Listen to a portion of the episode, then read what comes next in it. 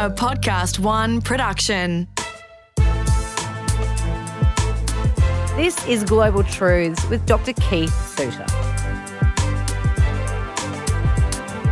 This is a podcast about the world. It is a podcast where we explain something that is going on in the world. We take a political situation, something controversial, or just something that you want explained, and then we break it down. And Doctor Keith is very good at, well, you've got, A, all the background knowledge of pretty much everything, Keith, but you're very good at explaining it in layman's terms, so none of us get left behind, me included, by the way, number one on that list. And so every week we choose a topic of interest and we break it down. And you have got three PhDs in international relations and related topics, and you're a commentator in Australian media and have been talking about these issues prominently for dec- decades as well. So we can trust what you say, Keith, is what Thank I'm you. saying. Uh, and today we're talking Trump. Election only only a little while away in America. It's very much a focal point for media around the world. Uh, very controversial. Do we know if he loses whether he'll actually leave? Probably not. He might leave, but he would never concede is the latest. But we know, and look, he's come under heavy criticism by everyone, including, well, both of us. But what good has he done? And that's what we're talking about today. We're going to talk about Republican Party as well, but also and what they've become. But but what good has Trump done? Because he's under fire internally in America for the way he handled coronavirus. He never believed it was actually a thing, never shut down the economy properly, never protected his people properly, over two hundred thousand dead, blah, blah, blah. But he has done good. Yes, I, I think Trump is a tragedy. Uh, uh, When you go so back, this is very hard for you to do this that's episode. That's right. So, but you go back to two thousand sixteen, Trump was talking about important issues which have been neglected by the mainstream political process. So there is a viewpoint that there is only one political party in the United States, and it has a left wing and a right wing. So you've got the Democrats and the Republicans, but basically they're joined at the hips. And what joins them together is particularly corporate power, which we don't get to talk about, right? So as we speak, we've got uh, the hearings relating to uh, Amy Comey Bartlett, who's going to be presumably uh, appointed to the Supreme Court. Now, what is interesting is that all the discussion is over abortion, gay rights and gun rights and that sort of thing, the social issues. But the real power of the Supreme Court is that it controls a lot of the U S economy. The biggest problem fi- uh, for the United States domestically, leaving aside China, which we've looked at a lot, but it's the power of corporations. So we're now talking about Facebook, Apple, Google, or Alphabet. In other words, these are the big corporations that control American life and are responsible for the deindustrialization of the United States, et cetera. They're all done, ones, a lot of them are doing very well during the COVID crisis, by the way. Jeff Bezos, who runs Amazon, is much richer today than he was back in March oh, when the crisis began. Which would make Trump angry, by the way. Arch enemies. Well, you know, they, I don't know. The, the corporate power is the big issue, but it doesn't get discussed, partly because the people who should discuss it are media corporations who, of course, are part of the corporate setup. So Trump did brilliantly, or perhaps more accurately, Steve Bannon, who, of course, himself is a Goldman Sachs person, but a blue-collar, Catholic, working-class background, not part of the usual Ivy League mm. elite people. So Steve Bannon was brilliant at giving Trump the issues to raise. And then Trump was brilliant at marketing. And so back in two thousand sixteen, they were able to put together a very good case for why it should no longer continue to be business as usual. So Trump has reinvented the Republican Party. He's turned it into a cult. It's a bit like a, a mafia business, really, where where you've got the Don at the top. That's Donald and the Don, uh, you know, running a, a family entity called the Republican Party. It's that in itself is a remarkable achievement. That in four years he's totally transformed the grand old party. This is the party of Abraham Lincoln, and he's transformed that party. Amazing. So General Eisenhower, who was the Republican president for eight years in the nineteen fifties, uh, would not be eligible to join the Republican Party today. He wouldn't be needed. That is how much Trump has been able to change the party in four years. So whether or not you like that, one has to acknowledge that he has been a, a remarkable disruptor. He was also focusing on issues that were neglected by the Democrat Party. So as we speak here, we've just had the first hints about who would be in a Biden cabinet, and they're all hangovers from the Clinton era. Oh, God. So in other words, we're going to be back to the free trade stuff. Don't talk about China as a currency manipulator. We need to improve our relations with China. If you're working in Goldman Sachs, that's a great idea. That's how your money opens up. And so Trump did brilliantly in being able to highlight the issues that were of concern to ordinary Americans. Now, later on in this series, we're going to look at a new book on populists, because people now use the term populist as a term of abuse.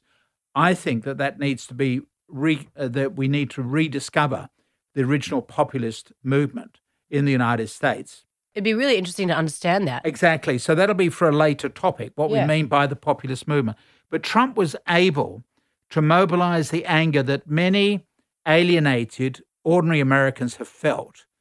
They felt neglected by the political system. As I say, the political parties are joined at the hip, and they're, they're mainly uh, concerned with political power and economic power, not the ordinary people. But what you can do, though, if you want to get your um, your supporters really ramped up, you talk about abortion, pro or con, or gay rights, pro or con, and go or hard. Black lives, and go hard. Yeah. And that's how you rally either the left or the right. But they're not the major issues, in my view, confronting American society. And Trump did brilliantly to highlight that. And he said he was going to drain the swamp. Instead, he's become a victim of the swamp. And Joe Biden is bringing out cabinet ministers from the deep swamp. Oh, that, God. So, you know, if I were an ordinary American who, who was well informed about American politics, I'd be so despondent at the moment. The only person who would have done good, I think, would have been Uh, Senator Sanders. And of course, the Democrat elite were not going to stand for him. Interesting, isn't it?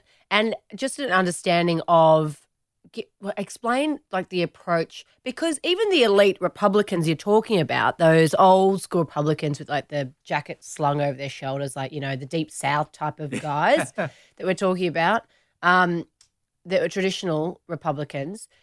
Show, tell me about the difference between the way they approach politics and their biggest issues, because they still rode the abortion wave and all those oh, yep. things, anti-gay, yep. versus the new way. The the Tea Party has essentially taken charge of the Republican Party, hasn't it, Keith? That's right. So the Tea Party began at the time of Obama, and it really represented a reaction against the Republican establishment. Remember, I've already talked about Senator Sanders yep. mobilizing all these young people to rebel against the Democrat establishment. Yep.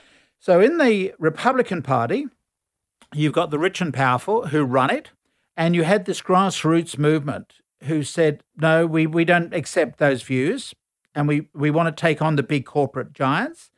And so that's how the Tea Party movement began. But the problem is it then got hijacked by the corporate interests. And by the way, Sarah Palin was quite instrumental in stoking the Tea Party, right? Oh, yeah. Sarah Palin represented a new force in her own right. Again, I'm going to end up annoying people, but I think she was a breath of fresh air. Mm. So uh, you had uh, John McCain, war veteran, very much part of the Republican establishment, and they needed to balance him with um, a female and a younger person.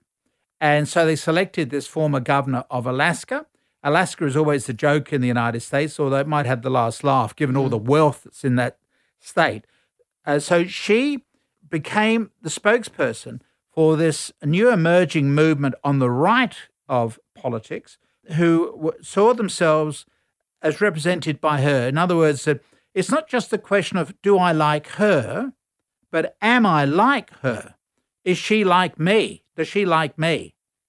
And that was a remarkable change that we get, because the Republican Party is the party of generals and major financiers, et cetera, or veteran political figures who have um, been around for an awfully long time. She represented a completely new force in American politics. And then she inspired the Tea Party, ordinary mums and dads, particularly the mums, who are saying, yes, we disapprove of what's going on. We don't like the values that we are shown on T V programs, the Hollywood values, which we, mm. you know, are corrupting the children. We're concerned about what's going on with our children. They're going to be unemployed. The jobs are going off to China and elsewhere. And this was a person who started to speak as those people thought. And in a sense, Trump then built upon that. She was, so one of the famous quotes I still remember from back in the day was when she said the difference between, a, she got on stage and the auto cue failed and she was trying to get the attention of the crowd. She's like, you know, the difference between a hockey mom and a bulldog? Lipstick. You know, those sorts of comments yeah. just went down so well with people because they were just every, they showed what an everyday person she was. Exactly. And then Trump built upon that, even though he was a billionaire, but he was able to mobilize that anger. One of the things that's intrigued me, I've got to say, about Trump and the coronavirus is that he's lost his capacity to scare. You know, he's talked down the coronavirus. What he should have been doing was talking it up and, and emphasizing it, because fear works, not hope. It's fear. And that's what he was able to do. And, of course, he's still doing it now with, you know, the Black Lives Matters will help Trump perhaps in November because mm. people are scared. White people are scared about black violence. Ironically, of course, the Black Lives Matter movement itself is now divided. You've got some who believe you can work through, you know, Martin Luther King-type demonstrations, but you've got other hardline black activists who are saying, no, we wouldn't. Let's buy the guns. Let's get ready for the showdown after November third. So you you you got, but you've got Trump who's focusing on black violence and also people coming in over the border. The, the Americans don't really have an immigration crisis. There, there was one at the time of Reagan through to Clinton. But those figures have dropped down a bit since that era. But nonetheless, he was able to exploit that fear of foreigners, fear of the other, which we also see, of course, in European politics as well. And yet somehow or other with the coronavirus, Trump failed to talk it up as a threat. We know now that he was talking privately to an American journalist, Bob Woodward, saying this is really bad news. But publicly, He was he was t- talking down the extent of the crisis. Now, that also reflects on the values of Bob Woodward. You know, he should have been, instead of keeping all these scoops for a later book, he should have been putting them into his own newspaper. And anyway, that's a separate story about, it just shows that journalists are not always reliable either. They've got bad ethics. Mm. But what is interesting is that Trump had been told quite early on that the coronavirus is going to be bad news. And yet he he failed to exploit the fear factor in all of that. That's now causing him real problems in the United States because we know that older people are uh, more vulnerable. Now, youngsters are dying, but older people tend to be more vulnerable. And Trump normally recruits those older people. They remember a different type of America before the blacks got uppity and before you had people coming in speaking Spanish. So he's able to play to that audience, but it is that audience at the same time who are perishing because of coronavirus.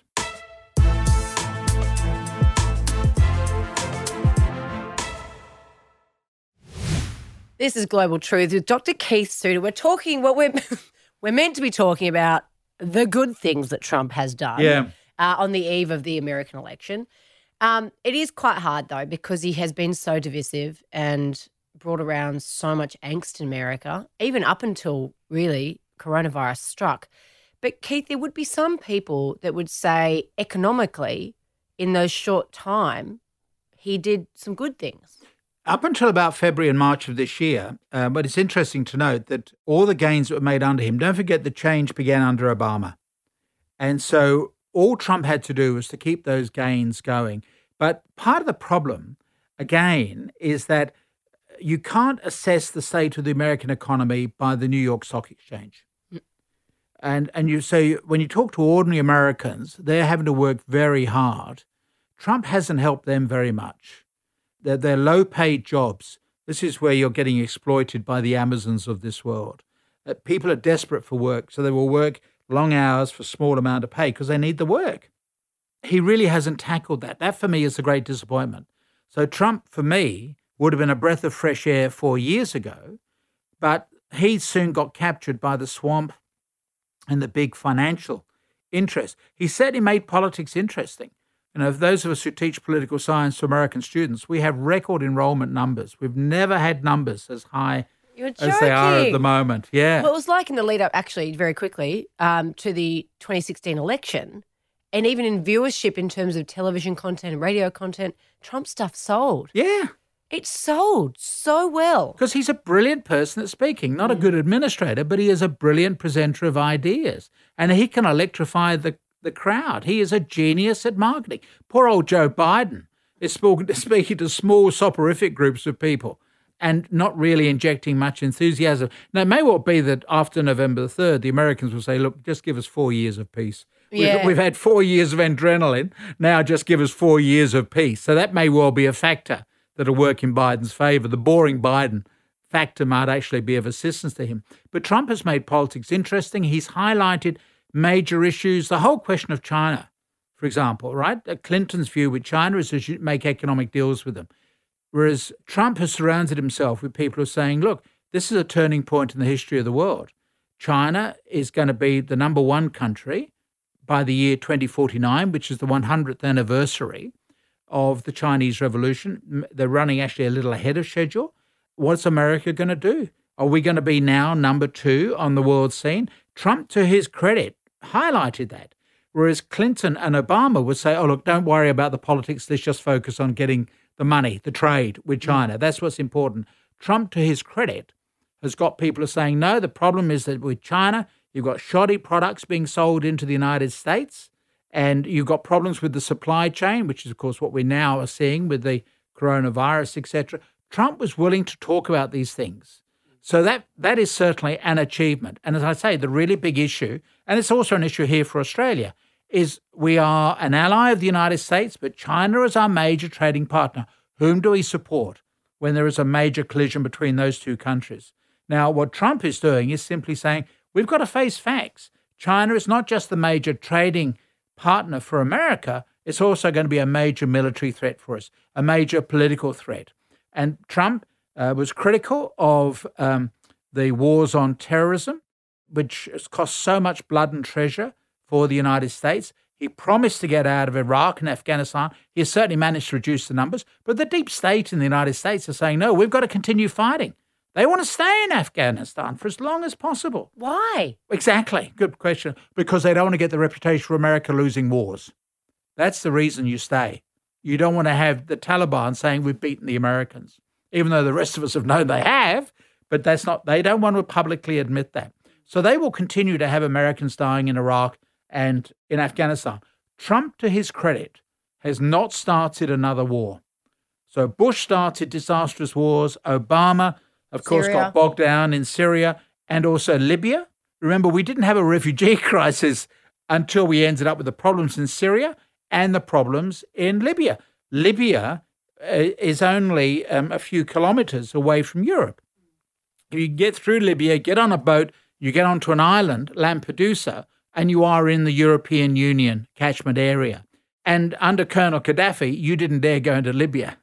Whereas now, Colonel Gaddafi has been overthrown. Remember, Obama has admitted that was a failure uh, on his part. Missus Clinton was campaigning on the fact she got rid of the, the, the leader of Libya. But she's then opened this can of worms in terms of the asylum seekers who use Libya as their exit point from the African continent.